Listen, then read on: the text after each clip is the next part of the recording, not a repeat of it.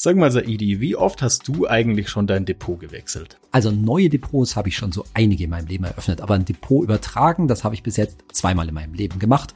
Ging einmal ziemlich gut und einmal nicht so richtig gut. Da bin ich ja gespannt, wie das denn lief, als es nicht so gut gelaufen ist. Man kann ja mit so einem Depotwechsel in manchen Fällen ziemlich viel Geld sparen oder sich äh, für eins entscheiden, das besser zu einem passt. Aber wie genau funktioniert es eigentlich und worauf solltest du achten? Darüber reden wir heute bei Geld ganz einfach mit Saidi und Emil von Finanztipp. Bei Finanztipp sind wir der Meinung, Finanzen kannst du selbst. Und wir zeigen dir wie. Bevor es losgeht, habe ich eine Frage an dich. Hast du dir über Finanztipp schon mal viel Geld gespart? Haben wir dir geholfen, dir ein ordentliches Vermögen aufzubauen und deine Finanzen selbst zu machen?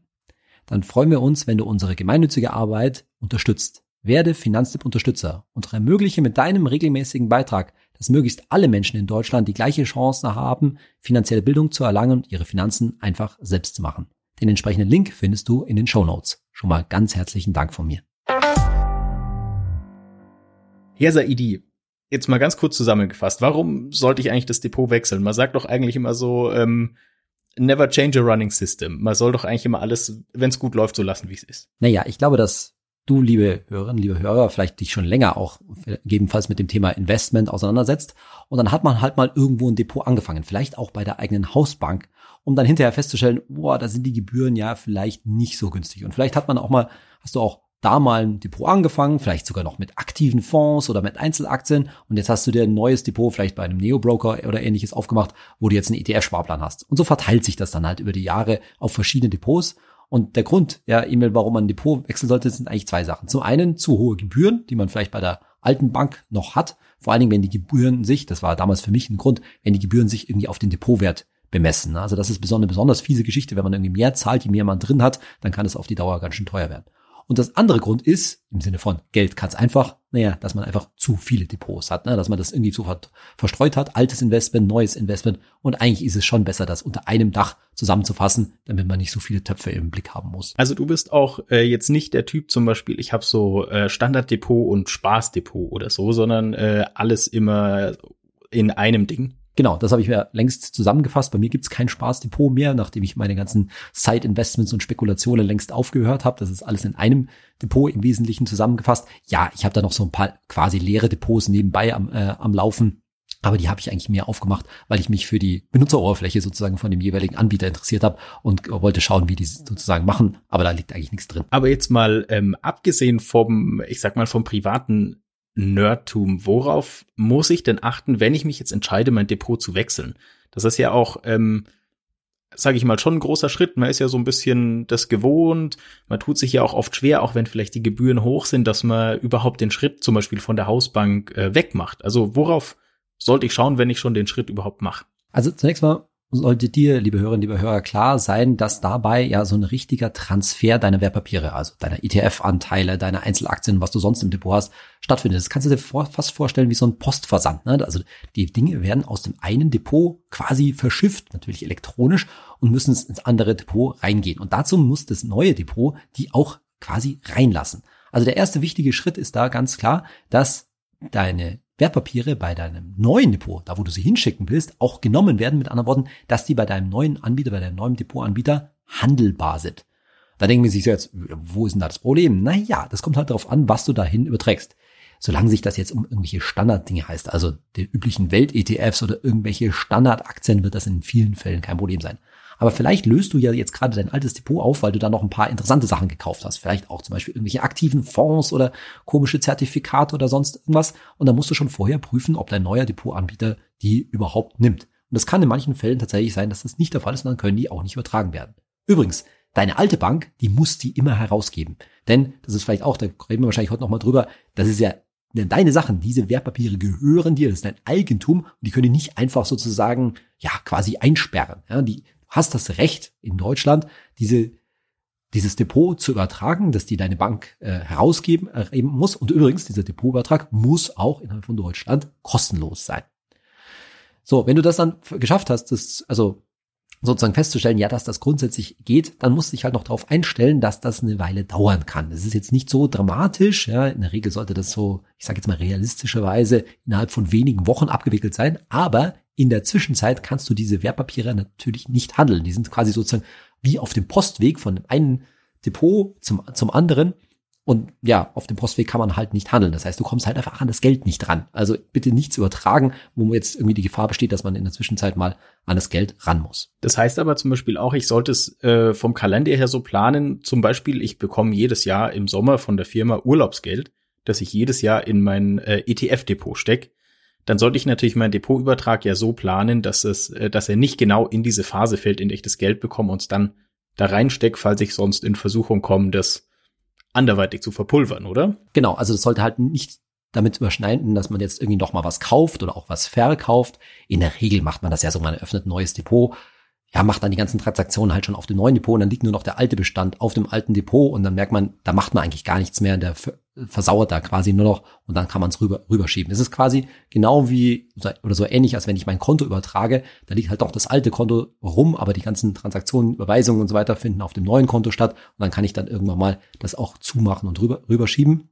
Aber beim Depotwechsel ist halt die Besonderheit, dass ich da ein bisschen Zeit einplanen muss, weil, das muss man auch ehrlich sagen, die Kommunikation zwischen den Depotanbietern, also in vielen Fällen ja zwischen zwei Banken, die klappt nicht immer optimal, um es mal vorsichtig zu sagen. Das ist heutzutage auch schon viel besser geworden. Ja, also das war vor, ich sag jetzt mal, ein paar Jahren war das noch ein ziemliches Drama. Heutzutage ist das schon äh, deutlich besser geworden. Aber so richtig einwandfrei und ruckelfrei klappt das nicht. Und wir haben heute noch einige Tipps, was man da so im Doing machen muss. Wichtigste ist erstmal, dass man sagt, ja, ich plane da mal ein bisschen Zeit ein und bin eben, wie du schon gesagt hast, nicht im Jahresverlauf auf dieses Geld dann angewiesen wenn's ruckeln kann. Ähm, wie, wie lief das denn? Du hast gesagt, bei dir lief's einmal gut und einmal schlecht. Ich habe bisher eine Depotübertrag gemacht, der lief, ähm, ja, ich würde jetzt mal sagen, so eine 4 plus in Noten. Woran hängt's denn? Woran ist es bei dir gehangen? Also das ist schon ein bisschen ein paar Jahre her bei mir. Das hängt vor allen Dingen daran, dass die Formulare, sag ich mal vorsichtig, ähm, noch nicht so digital waren. Also das lief noch über PDF und solche, solche Späße. Übrigens kann es denn ja passieren, liebe Hörerinnen und Hörer, dass du noch auf ganz alte Systeme bei vielleicht einer Hausbank triffst. Da muss man dann vielleicht auch mal sogar ein Fax oder sowas bedienen. Ich hoffe mal, dass dir das nicht passiert, aber auf PDFs würde ich mir würde ich mich das eine oder andere Mal schon einstellen, wenn es schon voll digital läuft. Herzlichen Glückwunsch. Also bei mir war dann vor allen Dingen das, äh, das Problem, das, da hatte ich wahrscheinlich auch nicht richtig aufgepasst. Ja. Ich hatte gedacht, dass die, damals hatte ich noch so ein paar Fonds da drin, dass die bei dem neuen Anbieter überhaupt gar kein Problem sein, weil das war jetzt auch nichts Spezielles. Aber denkst du, ne, der hat die halt nicht genommen. Und die Mitteilung, dass die jetzt nicht mit verschifft wurden, die kam auch nicht bei mir an. Und dann musste ich die sozusagen notgedrungen, weil ich das andere Depot einfach zumachen wollte, auf einen drittes Depot sozusagen rüberschieben. Das war alles ein ziemlich, ziemlich äh, ziemliches Ärgernis. Und dann musste ich mich vor allen Dingen drum kümmern, da kommen wir auch gleich noch zu, dass die steuerlichen Daten richtig übertragen werden. Denn, das ist ja schon wichtig, liebe Hörerinnen, liebe Hörer, du kaufst ja oder hast irgendwann mal Fondsanteile, ETF-Anteile oder sonstige Wertpapiere zu einem bestimmten Kurs gekauft. Und diese Mitteilung, zu welchem Kurs du gekauft hast, die muss unbedingt an das neue Depot mit rüberwandern. Das passiert leider nicht immer so. Die sogenannten Einstandskurse, die werden immer nicht unbedingt mitgeliefert. Deswegen ist schon mal total wichtig, dass du dir die Informationen darüber holst. Also mit anderen Worten, dass du deine Wertpapierabrechnungen irgendwie von dem alten Depot ich mache das so, das speichere ich in einen Ordner, ja, bei mir mein, auf meinem Lauf, äh, Laufwerk liegt, liegt es dann ab, falls ich das später nochmal brauche. Und dann kann man sich natürlich beschweren, sozusagen, dass die Kurse nicht ordentlich mitgeliefert wurden, damit dann eben auch bei dem neuen Depot die steuerlichen Daten ja, stimmen. Und das ist ja schon richtig wichtig, weil wenn sich das jetzt über Jahre und Jahrzehnte entwickelt, dann willst du schon wissen, wie viel Steuer, also soll das bitte schön in Zukunft auch richtig abgerechnet werden, zu welchem Kurs du gekauft hast, wie viel Steuer du zahlen musst und übrigens auch die sogenannten Vorabpauschalen, die du vielleicht jetzt ja dann wieder zahlen darfst auf dein Depot. Die werden ja auch in Jahren und Jahrzehnten noch auf deine Steuer angerechnet. Da hast du ja schlichtweg schon mal Steuer drauf gezahlt. Und auch die willst du bitte schön richtig abgerechnet haben.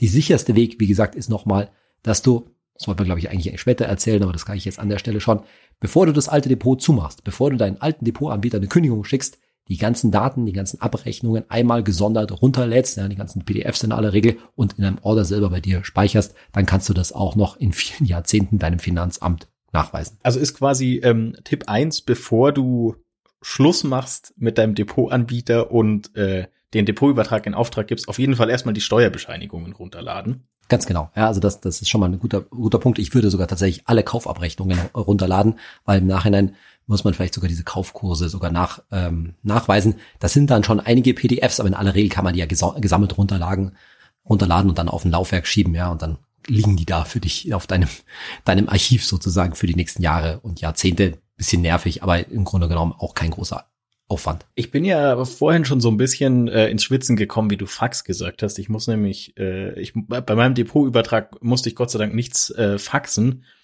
Ähm, ich muss nämlich zugeben, und da werden jetzt vielleicht manche unserer Zuhörerinnen und Zuhörer ein bisschen lachen müssen. Ich weiß nicht, wie man ein Faxgerät bedient. und ich kenne auch niemanden, der eins hat. Da wirst du nicht der Einzige sein, glaube ich. Da wirst du nicht der Einzige sein. Aber äh, bei mir war es tatsächlich ein ganz anderes Problem. Das lief ähm, eigentlich alles super. Ich habe den Depotübertrag äh, in Auftrag gegeben und dann habe ich gewartet und dann habe ich irgendwann von meinem alten Depotanbieter ähm, einen sehr, sehr großen Umschlag bekommen mit ganz, ganz vielen Zetteln drin. Quasi mit all meinen Posten aus meinem Depot. Ähm, weil in meinem Depot ist, äh, da ist eben nicht nur ein MSCI World ETF drin, sondern ich kaufe ja immer mal wieder, haben wir auch schon drüber gesprochen, gerne auch ähm, Einzelaktien. Und äh, das ist dann eine ganze Menge Papier. Und ich habe da natürlich angefangen, die, die akribisch durchzuschauen. Und bei mir war es tatsächlich so, äh, dass da Dinge gefehlt haben. Keine Ahnung, ob das in zwei Umschlägen kommen sollte, was ich mir aber nicht richtig vorstellen konnte. Ähm, auf jeden Fall war das gar nicht mal so wenig. Ähm, das war schon, sage ich mal, spürbarer Anteil von meinem Depotwert und ich habe mich dann eben nochmal an meinen alten Depotanbieter gewandt und habe dann nochmal einen zweiten Rutsch äh, Zettel bekommen in, in einem zweiten großen Umschlag und dann war tatsächlich alles beieinander. Also das wäre tatsächlich auch ähm, mein, mein Tipp Nummer zwei, wenn quasi der Depotübertrag am Laufen ist und du diese Aufstellung, was da übertragen wird, bekommst, auf jeden Fall ganz genau reinschauen. Weil äh, es kann eben was fehlen, beziehungsweise bei mir hat äh, tatsächlich haben ein paar Sachen gefehlt. Keine Ahnung wieso, äh, kann ja passieren, aber eben einfach wirklich dieses Ding einfach noch mal genau kontrollieren, weil am Ende fehlt dir ja, ähm, sag ich mal, hart angespartes Geld, das du, das du investiert hast. Und in der Regel kriegt man ja alles und das finde ich ist auch für mich fürs Mindset ganz, ganz wichtig, was du vorhin gesagt hast. Die, die Dinge gehören ja alle mir. Also ich habe ja ein Recht drauf, ähm, dass die da von, von A nach B geschafft werden. Also eigentlich, ähm, äh, ich habe ja nur einen Platz in einem Tresor, aber das, was in dem Tresor ist, das gehört ja mir. Und für mich war das auch vom, vom Mindset her ganz wichtig. Man ist ja da oft irgendwie vielleicht auch ein bisschen, sag ich mal, eingeschüchtert von irgendwie diesen Banken und was die anbieten. Aber da kann man ja wirklich hingehen eigentlich und sagen, ähm, Freunde, das sind meine Sachen. Ihr bewahrt die nur auf. Äh, wo ist eigentlich mein Zeug? Also, dass man, das war für mich ganz wichtig, dass ich da auch einfach selbstbewusst hingehen kann. Und das kann ich in dem Fall ja auch, oder? Ja, total. Ne? Also das ist wirklich alles deins. Ich habe da noch so einen kleinen Praxistipp, das was ich schon öfter mal so bei Depotübertragungen ja gehört oder gesehen habe. Also da funktioniert halt irgendwas nicht. Jetzt in meinem Fall, äh, in meinem Fall, dass es nicht übertragen werden kann oder dass es in Emils Fall schlichtweg vergessen haben. Und das bleibt ja irgendwo, nämlich auf dem alten Depot in aller Regel. Und da sammeln sich dann auf dem alten Depot, oder was ist, da bleiben auf dem alten Depot dann so Reste zurück. Noch ein anderes Beispiel ist zum Beispiel, wenn da Bruchstücke nicht übertragen werden können. Ja? Also sagen wir mal, du hast auf dem alten Depot, liebe Hörer, liebe Hörer, einen Sparplan gehabt. Und bei einem Sparplan ist es so, dass meistens oft nicht volle Anteile, also zum Beispiel nicht ganze ETF-Anteile oder ganze Aktien oder sowas gekauft werden, sondern da kann schon auch mal, wenn du jetzt jeden Monat zum Beispiel 100 Euro reinsparst, vielleicht mal nur 0,5 pro äh, Stück von einem ETF geka gekauft werden. Sondern hast du vielleicht dann irgendwo im Depot sage ich jetzt irgendwas, ja, 50,5 Stücke und wenn du die jetzt überträgst, dann werden nur die 50 Anteile, diese 50 vollen Stücke übertragen. Die 0,5 Stücke, die bleiben dann auf dem alten Depot drauf. Und das ist auch wieder so ein Restbestand. So, bei diesen Bruchstücken, die kann man aller Regel nicht übertragen, die muss man dann verkaufen und bei manchen Depotarbeitern läuft das auch so, dass man die vorher verkaufen muss. Das heißt, da kriegt man quasi eine Fehlermeldung, dass man jetzt das nicht übertragen könnte, weil es ja eben 50,5 Stücke ist. So, so 0,5 Stücke von einem ETF oder auch von den meisten Aktien, das ist nicht jetzt besonders viel, das kann man halt dann vorher auch mal verkaufen. So, es führt aber dann ganz oft dazu, dass eben auf dem alten Depot noch so Restwerte, irgendwelche Sonderinvestments, die man mal gemacht hat, Bruchstücke und was sich auch noch alles zurückbleibt. Und jetzt kann man sich natürlich total viel Mühe machen, das jetzt irgendwie zu übertragen und so. Aber nach meiner Erfahrung ist es dann ganz oft so, dass man sich mal kurz in den Spiegel schauen sollte, so dieser ganze Kleinkram, der da noch rumliegt, wieso habe ich den denn eigentlich noch? Was waren denn das für Experimente, die ich mal gemacht habe oder für Reste und so weiter? Also will ich sagen, in vielen Fällen ist das dann so ein kleiner Hinweis, Vielleicht kann ich mich dann auch von der einen oder anderen kleinen Position, die irgendwie zum Beispiel fett im Minus steht und wo ich mich nicht davon trennen kann, weil ich immer noch hoffe, dass die jetzt irgendwann sich wieder erholt, Vielleicht kann ich mich dann an der Stelle einfach auch davon trennen, sprich das Zeug einfach verkaufen und dann das alte Depot zumachen. Das ist dann auch vielleicht so ein Anleis, so ein Depotübertrag mal so ein bisschen reine machen im, im Depot, dass dann auch auf dem neuen Depot ein bisschen mehr Ordnung herrscht und wirklich die eigentliche ja, Investmentstrategie, die man fahren äh, will, vielleicht halt eben nur der, der eine ETF oder zwei, drei ETFs oder sowas in Richtung, die Sache dann an der Stelle auch einfacher machen. Weil ich glaube, man kann sich da auch so ein bisschen rein verkomplizieren, zu sagen, ah ja, und da, da liegen noch drei Aktien rum, ne, und da hast du noch ein bisschen was von dem Fonds gekauft. Und am Ende, wenn du dich wirklich, wenn du das wirklich überlegst, so, das ist eigentlich Quatsch, diese ganzen Experimente. Und mein Gott, dann habe ich da jetzt irgendwie mal 20 Prozent Verlust gemacht, ja, aber im Endeffekt sind es nur 37,50 Euro Verlust, ja, dann nehme ich die halt in Kauf und verkauft das, verkauft das Zeug und kann das vielleicht dann wieder in mein ETF stecken oder es bleibt einfach schlichtweg bei mir auf dem äh, Girokonto. Also bitte auch da, liebe Hörer, liebe Hörer, recht pragmatisch bei diesem äh, Wertpapierdepotübertrag hingehen und sich sagen, hey, jetzt kann ich auch mal ein bisschen zum reine Machen auf dem Depot benutzen. Aber, und das muss man jetzt zusammenfassen, vielleicht schon auch sehen. Du siehst wahrscheinlich schon, dass man ja letztendlich bei so einem Wertpapierdepotübertrag ein bisschen, in vielen Fällen ein bisschen Mühe aufwenden muss. Und deshalb gilt es natürlich schon, das neue Depot, auf das du hin überträgst, das auch gründlich zu testen. Denn also nach meiner Erfahrung, man kann zwar viele Depots aufmachen, aber so richtig aktiv benutzen, tut man halt dann das, mit dem man auch wirklich gut zurechtkommt, mit dem man sehr zufrieden ist. Und bevor ich das nicht gemacht habe, dann schiebe ich da auch nichts hin, weil es ist, gibt dann doch äh, schönere Betätigung im Leben, als sein Depot äh, so gefühlt jeden Monat irgendwo neu hinzuschieben. Das lohnt sich einfach vom Aufwand her dann in vielen Fällen nicht. Ähm, aber was man natürlich auch sagen muss, also auch wenn das jetzt vielleicht ein bisschen, sag ich mal, für dich, liebe Zuhörer, lieber Zuhörer, viel auf einmal ist, ähm, ich verlinke euch nachher in den Shownotes unseren Ratgeber zum Depotwechsel.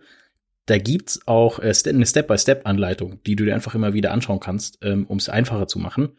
Und äh, wir haben da auch konkrete Step-by-Step-Anleitungen für bestimmte Depotanbieter, die populär sind. Also äh, man kann sich da einfacher machen.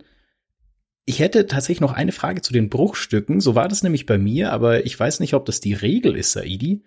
Ähm, bei mir war es so, ich habe quasi mit meinem Depotübertrag mein altes Depot gekündigt und da wurden die Bruchstücke automatisiert einfach verkauft und ähm, die Werte dann aufs Verrechnungskonto übertragen.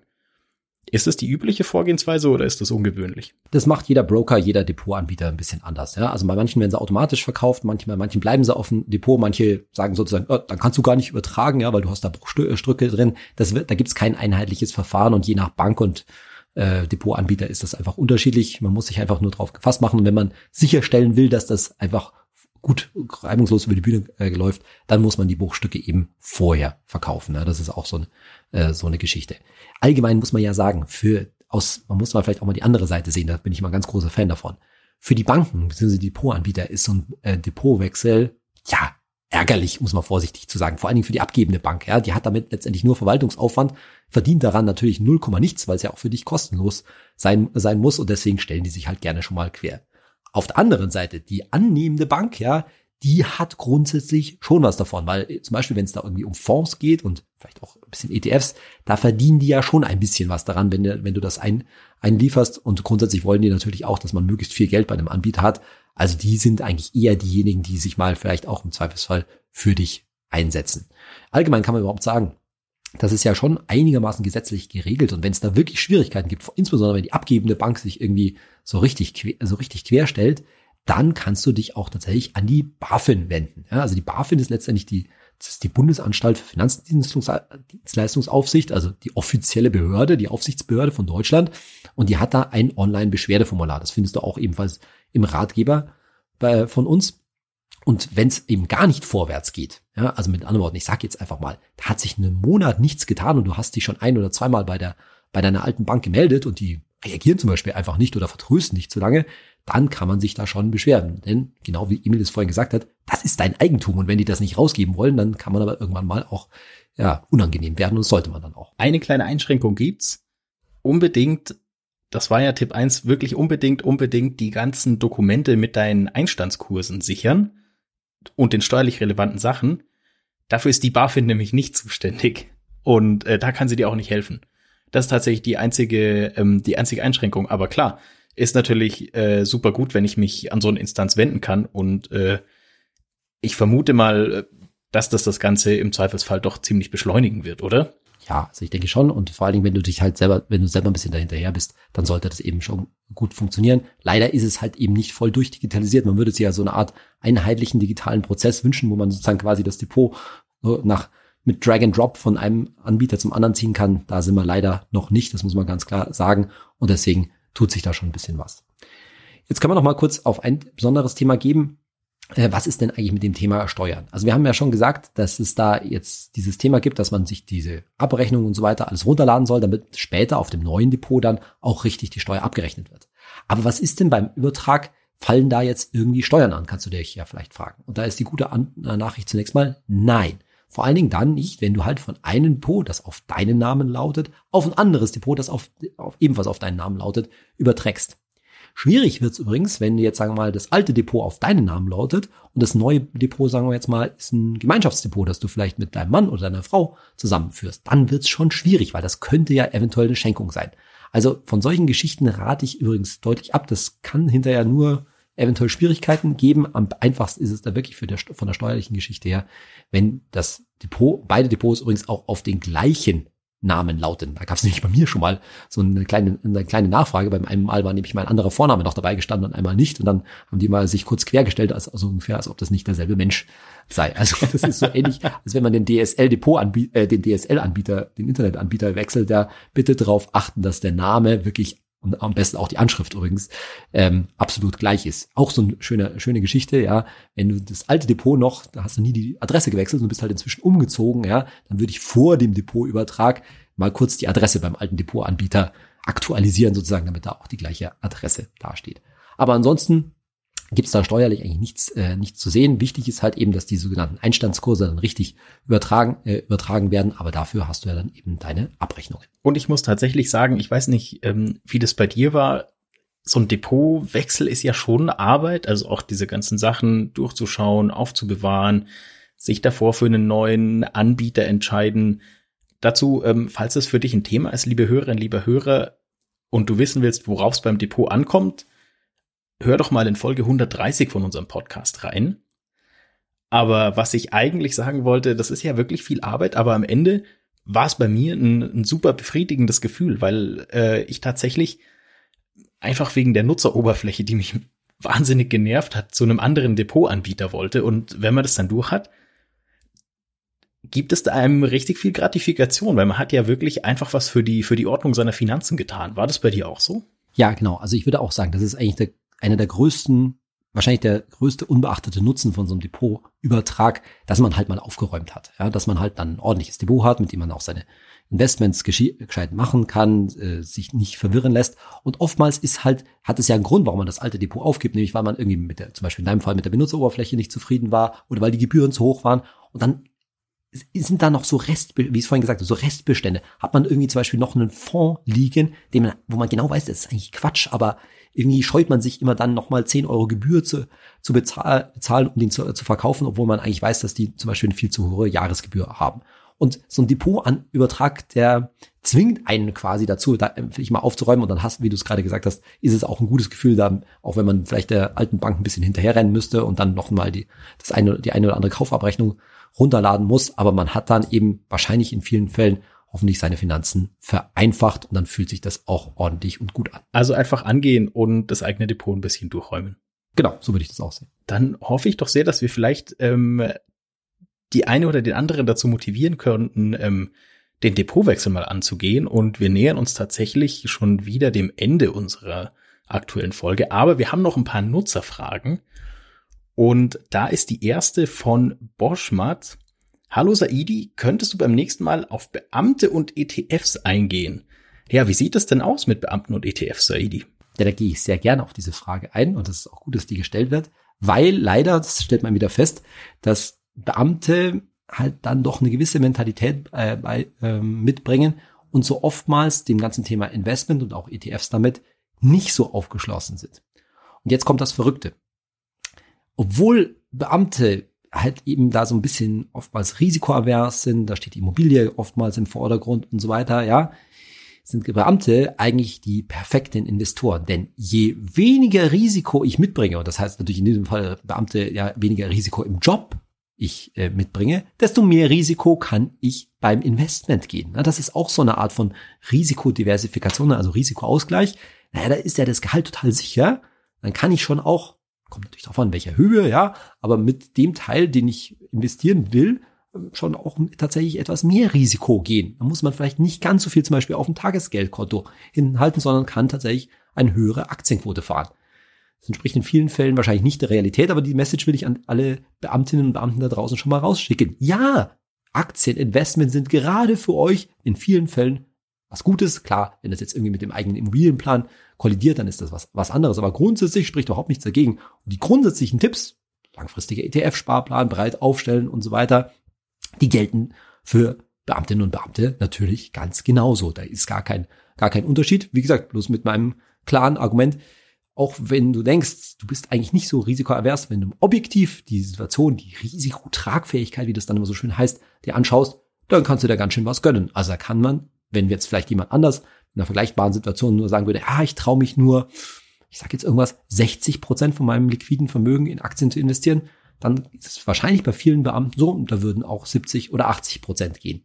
Wiewohl, nochmal Klammer auf, ich weiß, dass bei Beamten Immobilie oft ein großes Thema ist und wenn man Eigenkapital für eine Immobilie braucht, dann hat, sollte das Eigenkapital natürlich definitiv, hat das nichts in ETFs verloren. Ich finde es ja super, dass du Beamte und Risiko ansprichst. Das passt nämlich gleich zu unserer nächsten Frage. Rex Kevin 9 möchte nämlich wissen, Hey Saidi, kann man als Beamter auf die Berufsunfähigkeitsversicherung oder Dienstunfähigkeitsversicherung verzichten durch die deutlich bessere Grundabsicherung? Ich würde es nicht tun, muss man ganz klar sagen. Und vor allen Dingen nicht am Anfang des Beamtendaseins, wenn man zum Beispiel noch Beamter auf Probe äh, ist, dann kann es ja schon sein, dass man aus dem Dienst entlassen wird und dann lohnt sich das schon. Also für viele Beamte ist eine sogenannte Dienstunfähigkeitsversicherung, das ist also eine Berufsunfähigkeitsversicherung mit einer Dienstunfähigkeitsklausel ja, dass die auch, wenn die dienstunfähig sind, automatisch die Rente halten, ist schon sinnvoll. In den meisten Fällen ist da aber die Höhe, sage ich mal, nicht so hoch. Ne? Also typische, typische Höhe sind da 1000 Euro und die braucht man in vielen Fällen auch nicht erhöhen. Es gibt ja unterschiedliche Beamtenverhältnisse, das kann man jetzt nicht ganz pauschal sagen, aber für die meisten Beamten, klassische Lehrerlaufbahn oder sowas in Richtung, da macht man am Anfang mal so eine kleine Dienstunfähigkeitsversicherung über 1000 Euro Rente und das reicht dann auch. Das braucht man also nicht später dann auf 1500, 2000 und dann noch mehr Euro hoch, hochziehen, die deckt sozusagen diese Lücke immer ab. Theoretisch kann man die viel später dann, auch wenn das eigene Ruhegehalt, das ist sozusagen quasi die, die Rente, die Dienstunfähigkeitsrente, die einem Beamten sowieso zusteht, sehr hoch ist, könnte man diese Dienstunfähigkeitsversicherung sogar kündigen. Aber nach meiner Erfahrung, weil es eh nicht so wahnsinnig viel kostet, ich stelle jetzt für die meisten Beamten auch keine große finanzielle Belastung dar. Und da Beamte, ja, haben wir ja gerade schon gesagt, nicht so risikofreundlich sind, eher risikoavers sind, sagt man, ja, dann nehme ich diese, diese Absicherung, falls wirklich das Schlimmste passiert, nochmal mit und dann habe ich nochmal eine Absicherung über zum Beispiel 800 oder 1000 Euro im Monat. Das schadet jetzt grundsätzlich auch nicht. Die läuft auch in vielen Fällen nicht so lange wie bei einem normalen Angestellten, meistens so 55 oder maximal bis, bis 60 und ist dadurch insgesamt einfach auch nicht so teuer. Und zum Abschluss haben wir noch eine Frage von Mein Life und ich. 100k auf dem Konto was tun? Ja, Saidi, was ähm, kann ich in dieser glücklichen Situation machen? Also zunächst mal hoffe ich, dass es nicht wesentlich über 100k sind, ne? weil mehr als 100.000 solltest du auf dem Konto auch nicht haben. Stichwort Einlagensicherung, ja. Und wenn es tatsächlich mehr ist, dann solltest du es auf mindestens zwei verschiedene Banken verteilen, damit du da das auch abgesichert hast. Und ansonsten, ich mich so, fühle mich so ein bisschen an die Frage zu, von den Beamten erinnert, ja.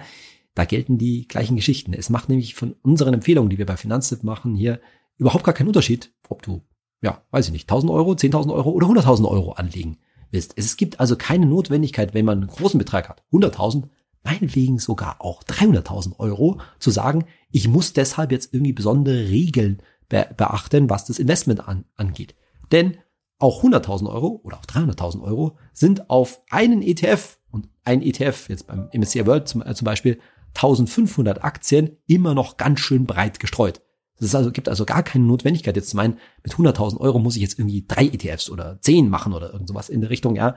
Ein ETF, den wir empfehlen, sind immer mehrere hundert, wenn nicht sogar mehrere tausend Aktien und damit ist dein Geld immer noch sehr gut gestreut. Was du dir halt überlegen musst, ist, wie hoch soll die Aktienquote sein? Das heißt, wie viel von dem Geld soll tatsächlich in den ETF rein und wie viel will ich tatsächlich auch verfügbar haben und vor allen Dingen sicher angelegt haben auf Tagesgeld und Festgeld. Und das ist auch gar keine Schande zu sagen, ich teile das jetzt zum Beispiel 70-30 auf, dass ich, ich investiere 70.000 und halte 30.000 auf Tagesgeld und Festgeld vor.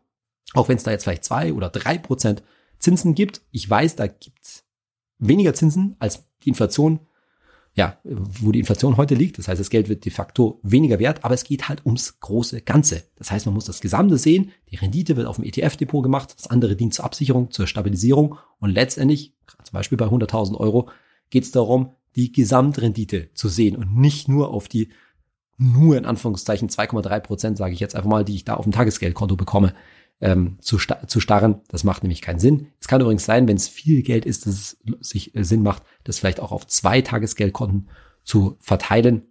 Zum Beispiel, wenn man bestimmte Grenzen reißt, weil manche Anbieter ja die, Zinsen, die guten Zinsen Moment heute nur auf, ich sage jetzt irgendwas, zum Beispiel 20.000 Euro beschränken. Da haben wir auch gerade im Finanztipp Newsletter äh, einen Artikel dazu, dazu gebracht, dass man darauf achten sollte. Ja, da gibt's viele Log-Angebote im Moment. Die sind auch in vielen Fällen okay, aber man muss halt schauen, dass die oftmals nur bis zu einer bestimmten Höchstgrenze gelten. Aber nochmal, das Wichtige, auch egal 100.000 Euro oder auch mehr, die Anlageempfehlungen, die wir hier geben und wie man es aufteilen sollte, das gilt ganz nahezu völlig unabhängig von dem Betrag, den du da hast. Perfekt. Dann vielen Dank, dieser Idi, dass du dir die Zeit genommen hast und vielen Dank dir, liebe Zuhörerinnen, lieber Zuhörer, fürs Zuhören und hoffentlich bis zum nächsten Mal. Ja, danke dir, E-Mail und liebe Hörerinnen, lieber Hörer, wie immer, wenn du unseren Podcast noch nicht dort bewertet hast, wo du ihn downloadst oder streamst, dann freuen sich Emil und ich über eine gute Bewertung und ein gutes Review. Bis nächste Woche. Ciao. Tschüss.